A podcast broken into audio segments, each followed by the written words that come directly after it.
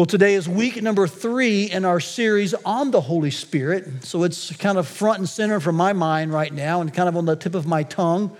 This is week three. We're looking at uh, various ways the Holy Spirit works and moves and his roles and his functions. The reason is so that when we get back to Ephesians chapters four through six, we'll not be surprised at how he wants to move in us personally and among us corporately because we've seen from a larger perspective all that the Holy Spirit of God does. And this week we're going to be looking at his empowering ministry. You could use the word controlling. You possibly could use the word gifting. You could even use the word filling, but I'm going to use the word empowering because that's what seems to happen when the Holy Spirit fills people. Now, in light of where we're headed today through uh, a passage in Exodus, let me just simply mention this to you. I think it's important for you to know a couple of names. Their names are Bezalel and Olahiab, or Olo, uh, yeah, Olahiab. We'll go with that. Some, some tough names there. Bezalel and Olahiab. Here's why I think those names are important for you to know. They are the first two people in the Bible of which it is said they were filled with the Spirit of God. So, if you're going to study things about the Holy Spirit of God, it's helpful to know some of the first things mentioned about the Holy Spirit or people filled by His Spirit. In fact, in Bible study methods, even in hermeneutics, which is preaching methods um, and, and study methods, a lot of times, there's this thing called the principle of first mention. And so when you see something mentioned for the first time in the Bible, it's helpful to, to ask yourself, okay, what does this say about this item or person or doctrine or concept off the bat? What's mentioned here? And so we're going to learn some things about the filling of the Spirit by looking at the two people of which it is first said in the entire Bible they were filled with the Spirit of God. It's in Exodus chapter 35. Take your Bibles and locate that portion of Scripture, would you? And let's look for a few minutes at the empowering work of the Holy Spirit. I'll begin in verse 30. I'll read through verse 1 of chapter 36. Note this as we begin to read. This is not the first time that this uh, is mentioned in the Bible as far as the narrative. It's the first time it's mentioned to the people of Israel, but if you'll back up to chapter 31, you'll notice that God told Moses this very same thing personally. In fact, God told Moses to tell this to the people of Israel. So in chapter 35, he's telling the people of Israel about these two men and their roles and how God fills them. So we're going to pick it up here in chapter 35. Verse 30 of Exodus. Then Moses said to the people of Israel, See, the Lord is called by name Bezalel, the son of Uri, the son of Hur of the tribe of Judah. And he has filled him with the Spirit of God. You see that phrase? Underline it, mark it, circle it, star it. First time in the Bible, uh, first, first person in the Bible of which this is said. He's filled him with the Spirit of God, with skill, with intelligence, with knowledge, and with all craftsmanship. Look at verse 32 to devise artistic designs to work in gold and silver and bronze and cutting stones for setting and in carving wood for work in every skilled craft. And he has inspired him, circle that star, and mark that, would you? Similar to the phrase, he has filled him. He has inspired him to teach both him and Aholiab, the son of Ahisamach of the tribe of Dan. So now we have two people mentioned and how they have been filled with the Spirit of God. He has filled them with skill to do every sort of work by an engraver or by a designer or by an embroiderer in blue and purple and scarlet yarns and fine twined linen or by a weaver, by any sort of workman or skilled designer.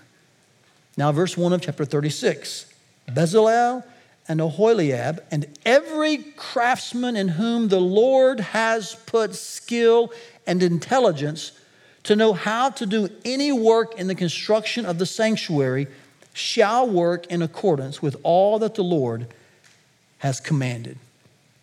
Now, I want you to see three facts this morning about the empowering work of the Holy Spirit from this narrative. we'll find that these three facts will actually morph or merge into one simple truth.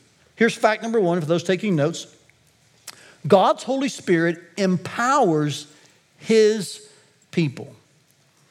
Now, that seems like a basic fact. You may say, well, that's uh, obvious, but that's okay. It's good to state the obvious sometimes. And in this portion of the Old Testament, in this narrative, it is clear that God's Holy Spirit is specifically by name empowering his people. Notice with me how this flows from the singular to the plural, would you? Verses 31 to 34, we see it really about Bezalel. Verse 31, it says, The Spirit of God filled him. Verse 34, inspired him.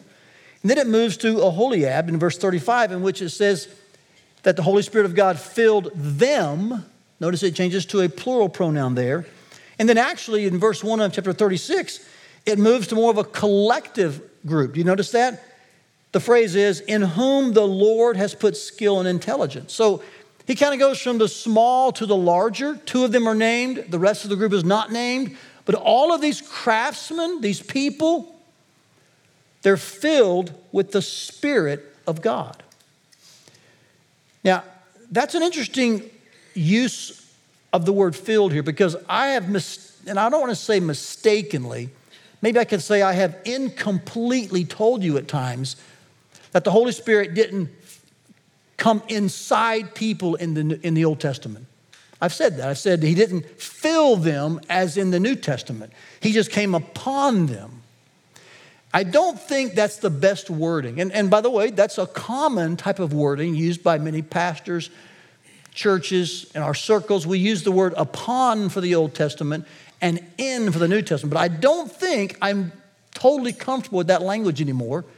And you know why? Because of these verses here. Can you agree with me that it seems to say here pretty clearly the Holy Spirit was in them and filled them? Would you agree with that? So I thought, well, there's just got to be some better language. I don't think we were wrong before. I think here's the better language that in the Old Testament, the Holy Spirit did fill people. He came in them, but He came in them in temporary ways. He would often come in them and then He would leave. Or you could say He would come upon them and then He would leave. But the real difference is not the in or out, like maybe I thought before. The real difference between pre Pentecost and post Pentecost would be transient and permanent. In the Old Testament, the Holy Spirit was more temporarily either in or on someone for service. In the New Testament, he's permanent. So if you're tracking with me, nod your head, would you? I think that's a more complete, maybe even say more accurate way to describe the differences in the Holy Spirit's ministry pre Pentecost and post Pentecost. And here we see the Holy Spirit in and filling and empowering these Old Testament craftsmen. Now, let me just make sure I make this clear as well. That's a minor difference because the major similarity is this point here God's Holy Spirit is empowering his people. And this is what you see throughout the biblical narrative God's Holy Spirit empowering his people for works of service. Now, there's a lot we don't know about this situation. I'm going to be very pastorally candid with you.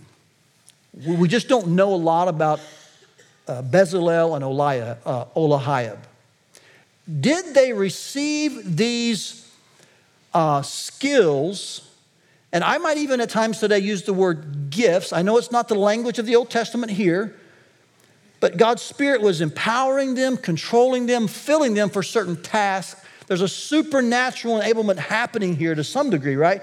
Did they receive that suddenly? Like, were they one day just like doing this and then they say, oh, I can just now work with iron and, and steel and wood and engrave and embroider. I can do all that. Did it happen that way? Or did it happen maybe more providentially or naturally, like over their lifetime, where they just, as a kid, involved in embroidery or stone cutting or metal work, and it was kind of how they were wired, and they just began to do it. And then in the middle of their embroidery or working with iron or stone cutting, God empowered them at a specific time, even though they were already doing that. I, I don't know. The text does not tell us. Is that okay to say? In fact, in our study group, we kind of debated this. I did some research later. There's a variety of opinions on this. Did they kind of get this like zap? Or was it just kind of part of their life? Um, the text does not tell us. Here's what the text tells us, and that's my job to relay to you the, the intent of the text. The text says this God's Spirit empowered them. God's Holy Spirit empowers his people for works of service. So, how he does that sometimes, and is it through the natural means of maybe how he made you and what he made, uh, what you're interested in? Perhaps could it be a spontaneous moment in which you're given gifts or talents or abilities that maybe you didn't have before? Possibly. I'm saying this that in serving the Lord, we need the Holy Spirit's power, and that's exactly what He does. Amen, church? We do not serve the Lord or involve ourselves in works of service in our own power. That's futile. We need the power of God. Now, I was asking myself this question throughout this text What is it that made these moments supernatural. Because when you read the text, you get the impression that suddenly God's Spirit is filling them. Now, maybe they had the talents all along, maybe they didn't. We can debate that. But we do see that God says, I'm going to fill these people with my Spirit for a specific task. That seems to be in that moment at that time. So, what was it that was supernatural? Was it the result of their effort? Was it their actual effort? Those are good questions. Here's what I think is going on. I think something, and, and, there's probably a spectrum of answers here. I'll just kind of bring you into my own brain here for a minute, which is not a big thing, but it's just a small thing. Here's my own brain's thinking. I think part of the answer to what makes this supernatural is, is that suddenly the Holy Spirit of God is using someone and, and their abilities for God's purposes. You're going to see this unfold in the text.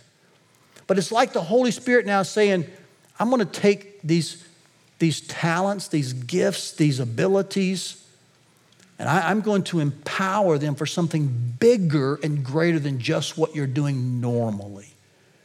So just process that. Think about it. Could that be what makes this a supernatural moment? Regardless, can we just agree on this that when the Holy Spirit empowers anyone, that's supernatural? Amen? So, how it shows up, what it looks like, how long it's been there, we can debate that and have fun talking about it. But I'm thankful there is a supernatural power available for those in the body of Christ, for those in God's family when it comes to working and serving the Lord. It's from the Holy Spirit. This leads into our second fact. Here's fact number two God's Holy Spirit empowers his people for his purposes. Now, just as there's many things going on here that we don't know, there's multiple things going on here that we do know. When I say multiple things, I mean multiple purposes. Notice how the S is in parenthesis here, okay? I'm talking about multiple things, such as there seems to be an embroiderer, there seems to be a, an iron worker, there seems to be a stone cutter. There's a lot of variety, wouldn't you agree? There's even different colors. There's purple, there's blue, uh, then there's metal. So there's a lot of variety happening, and yet there seems to be a singular purpose. So there's multiple purposes, all pointing at a singular purpose. And you'll know from the text, the singular purpose is the construction of the tabernacle. We'll get to that in a moment. But I love the way the author here relays to us that within this, this moment, there is lots of variety still aimed in a singular, unified fashion. You know, this sounds incredibly similar to how the Spirit of God works today when it comes to spiritual gifts. This has a lot of Old Testament ringing uh, of 1 Corinthians uh, 11, 12, 13, and 14, Romans chapter 12, where we see a lot of variety in spiritual gifts. And yet we see them aimed at one goal the body being edified and the and, and God being glorified. So here's what I love about this you find a consistency in the way God works throughout history and time. Here in the Old Testament, yes, his singular purpose at this point was the tabernacle. Let's build this. But he gave all kinds of varieties of, of abilities and talents and gifts The same thing is true in the New Testament within the church. And so I love the way God here has put together just variety and unity. Of course, the point here is that God gave His Spirit to empower these individuals so they could accomplish His will and intent. Among their variety, there was to be unity towards God's intent. Now, in Exodus, it was to build His dwelling place. In Romans 12, 1 Corinthians 12, it's to be His dwelling place. But both are empowered by God's Spirit and it's aimed at God's purpose, which calls me to remind you we don't have God's Holy Spirit power for our own purposes. You recall in week one when I mentioned this to you that He's not like, the Holy Spirit's not like our, our personal little power pack, you know? He's not like our own little battery you plug in and say, Good, I got my agenda. Man, I'm going to use the Holy Spirit's power to get done what I want to get done. That's not the way the Holy Spirit works. And, and you know, I've at times thought that. I don't think my heart was wrong or my motives were, were evil. I just think I was misinformed. It was mainly when I was younger. Uh, I would pray that God would help us win a game. Like in the locker room, I went to a Christian school, and so uh, we'd gather in the locker room and we'd pray, Lord, help us to win. Like beat the other team. Like, what if they were praying, God, help us to win? Like, you ever thought about that? Like, well, somebody's to have a bad prayer life apparently out of this deal, right? One day my dad said to me, he goes, you know, I just want to be honest with you, son. He said, I don't, I don't know that God is that concerned with who wins or loses. I'm like, what? We're God's team. You know, I have all these theologically dumb thoughts, right? He says, I think God's more concerned with how you play and how you use the opportunity for his purposes. But at the time, I just thought we got to win, and if we have God on our side, we can't lose, right? Now, don't go tell your 10th grader this right now, okay? They'll, they'll find out soon enough, right? No, I'm kidding. Here's the point we sometimes try to use God or His Holy Spirit's power for our agenda. That's not why we have the Holy Spirit. We have the Holy Spirit for God's purposes. And this text, even back in Exodus, which is early on in Israel's life, is clear that when God filled those two men and whoever they would teach with the Holy Spirit, it was for his purposes, his purpose, which was the construction of the tabernacle. One other side note here. I, am, I love this text because apart from the teaching line, when it says that uh, Bezalel and Olahiab were also to teach others, and then those craftsmen were filled with the Spirit, Apart from that line, this is a non-verbal narrative. In other words, the gifts and the crafts, the abilities, the talents, whatever you word you use there, these are non-verbal things. I love that because often in the church we tend to magnify verbal gifts. Is that okay to admit and say to you? I'm not, I don't think that's wrong. Prophecy is the most edifying gift in the church according to 1 Corinthians 14. So we should seek to prophesy. Those are gifts that should be utilized. There's order to that. But I love the way here in this text, God's saying, hey, His Spirit filled people who really were involved with, with craftsmanship and making things with their hands.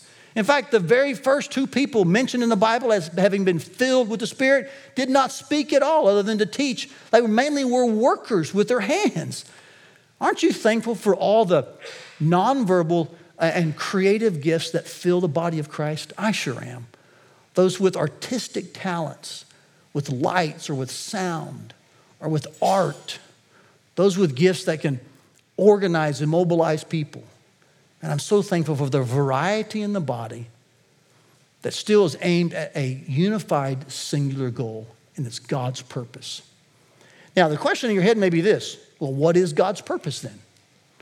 Well, let's take our text let's ask ourselves based on this text, with all the variety mentioned among God's people and His Spirit filling them who were working in this area, what, what was God's purpose in this moment? It was to construct the tabernacle. But why is that such a big deal? I mean, you find this in verse 1 of chapter 36.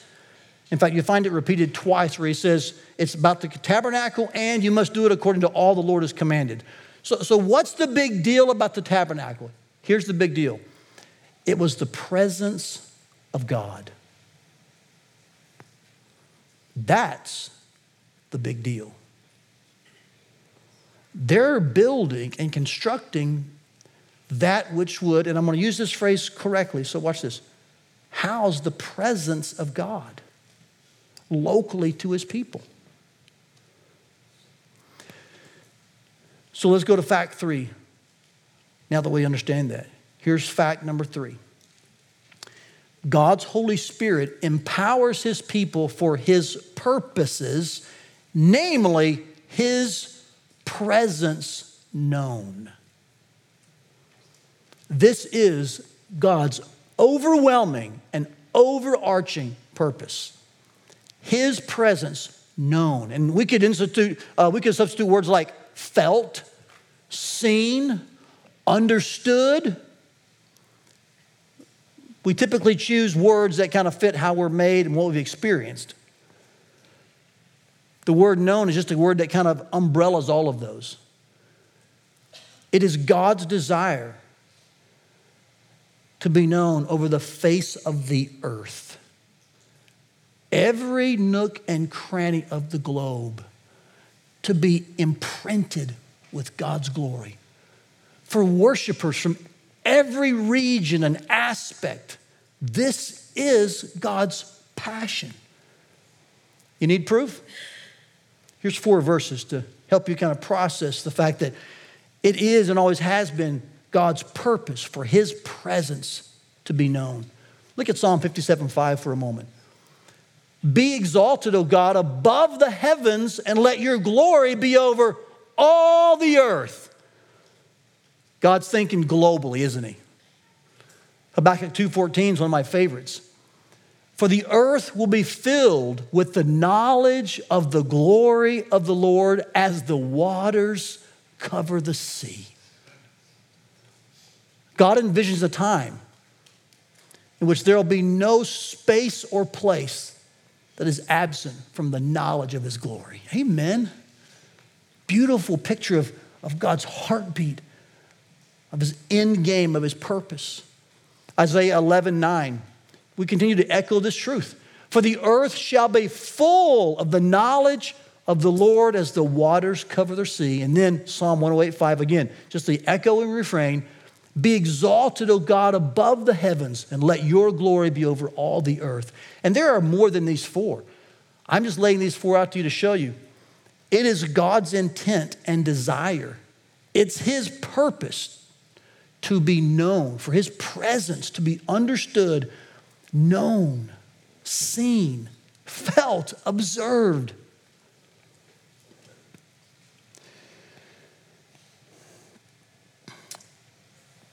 So, in light of these verses, what we've seen in Exodus, I think we should take all of our facts and just kind of morph them into a simple take home truth. And you've already seen it once, but I want you to say it with me now. It's really fact number three, just re, uh, retitled, we'll call it. But this is really what we see in Exodus 35 and what we see throughout the pages of the biblical storyline. Say it with me, would you? God's Holy Spirit empowers his people for his purposes, his presence known. I mean, you could take that truth and put it right on top of Acts chapter 1, verse 8, couldn't you? You'll be my witnesses both in Judea, Samaria, the uttermost parts of the world.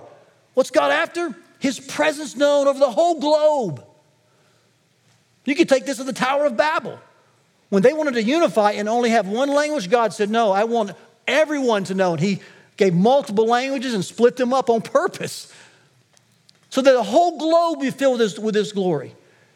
Because I hope you're seeing the picture here that God's Holy Spirit is the empowering agent for God's ultimate vision of seeing his glory go to the ends of the earth. This is why God empowers his people. In this case, Exodus 35, it was to build the sanctuary because that's where God's presence was. But as we move forward in the biblical storyline and the meta narrative, we see that this continues to be the principle, even though it's done in different ways. God empowering his people to make his presence known. And if I could just pause here and speak to every single person in this room in a very applicable way, let me say this. This is exactly why every job and every skill matters.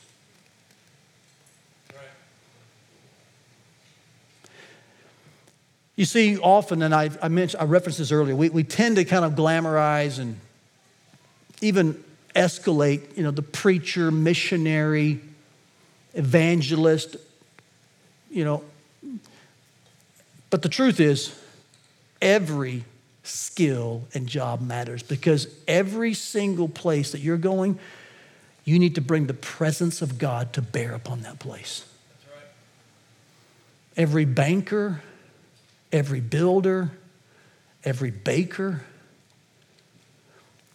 I want you to be filled with the Spirit of God so that you're bringing God's presence to bear upon that place. I mean, name your occupation, name your skill, pick your profession. We need spirit filled fill in the blank. Why? Because the presence of God needs to be brought to bear upon that area. We were talking about this, in fact, at our study group. For those that are new, we meet weekly to discuss future texts that we're preaching from. It's our teaching pastors and any elder that wants to come. We also discuss it at elders' meetings too, and so I gotta get double duty on those. It's a lot of fun. At one of those environments, uh, I looked at Edgar and I kind of grinned and nudged him, and, and I said, So this means, Edgar, that, that when you were at Corteva, your, your real bottom line wasn't the dollar, it wasn't just to make money for Corteva.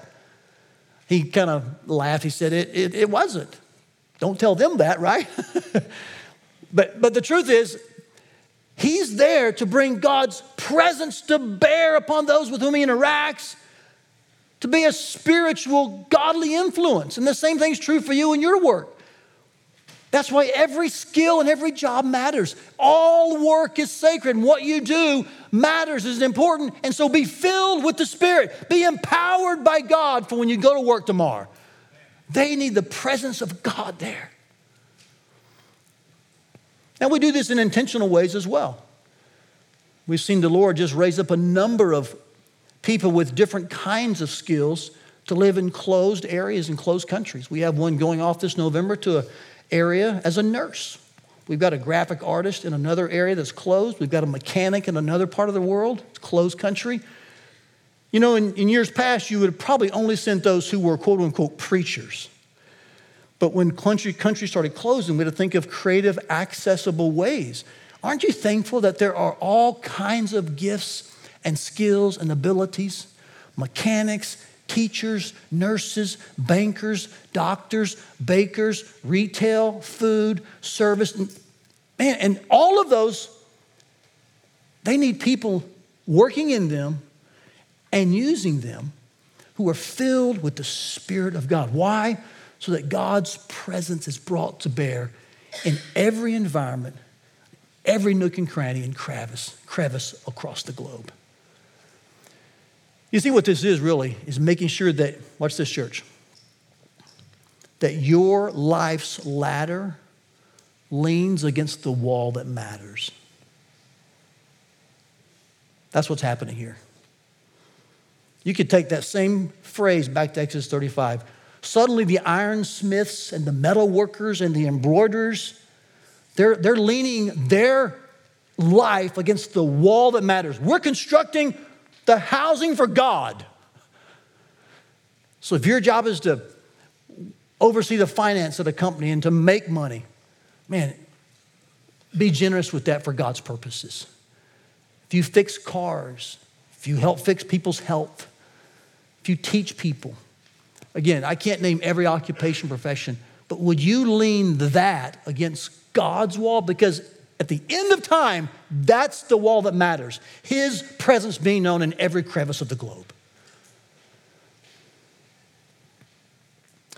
Now, we say sometimes around here that that's God's passion, and so that should be our mission.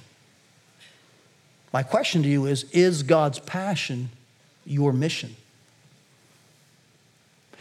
I got an email last week from a lady in our church who said, Todd, God's passion's my mission. But she told me that after she confessed to not really liking that at first. She goes, It seems like we hear that a lot at First Family.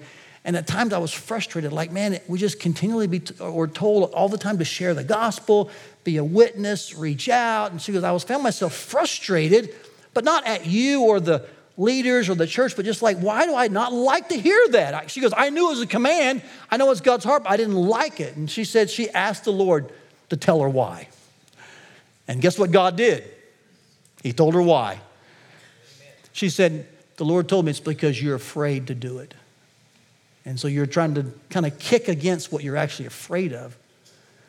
And she says, hearing that about the same time that I heard about a mission opportunity to be involved in medical work in Malawi, she goes, I just thought, well, I'm going to take the first step and I'm just going to do something that's out of my comfort zone.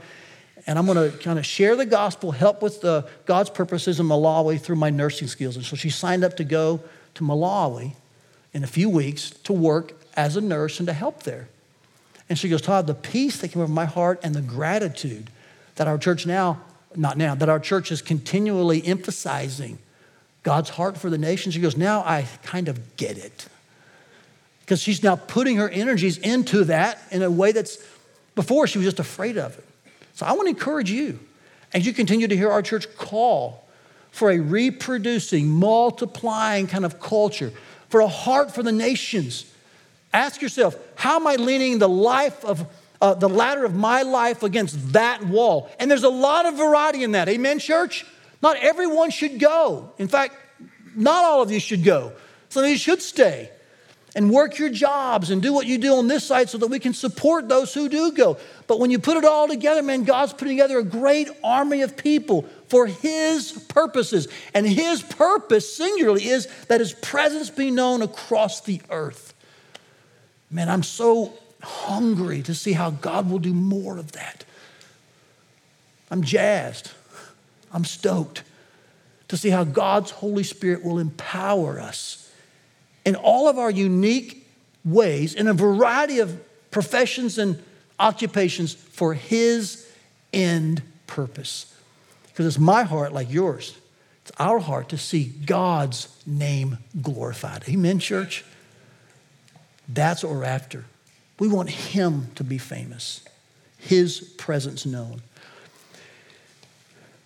Let me close with just one more convincing jog. Because you may be saying, Todd, I'm not buying it yet. I'm just not totally convinced that all of my life should lean against the ladder, or against the wall of God's presence being known across the earth. Like, is that really the point? Is, should I just really invest in that with my resources and talents and abilities and activities and energies? Really? Yes. Amen. There's a good answer right there. Yes. Let me jog you through in 60 seconds a biblical chronology of God's presence. And in 60 seconds, I think I'll have you sold. It started in the garden, didn't it? God was with man. Later, we see him with his children in a pillar of fire and a cloud. Remember that? He was with them. Then there was a tabernacle built so he could be with them. In fact, the tabernacle in the wilderness was designed to be the very center of camp, and all of the different tribes would face the tabernacle. It was God's desire to be in the midst of his people.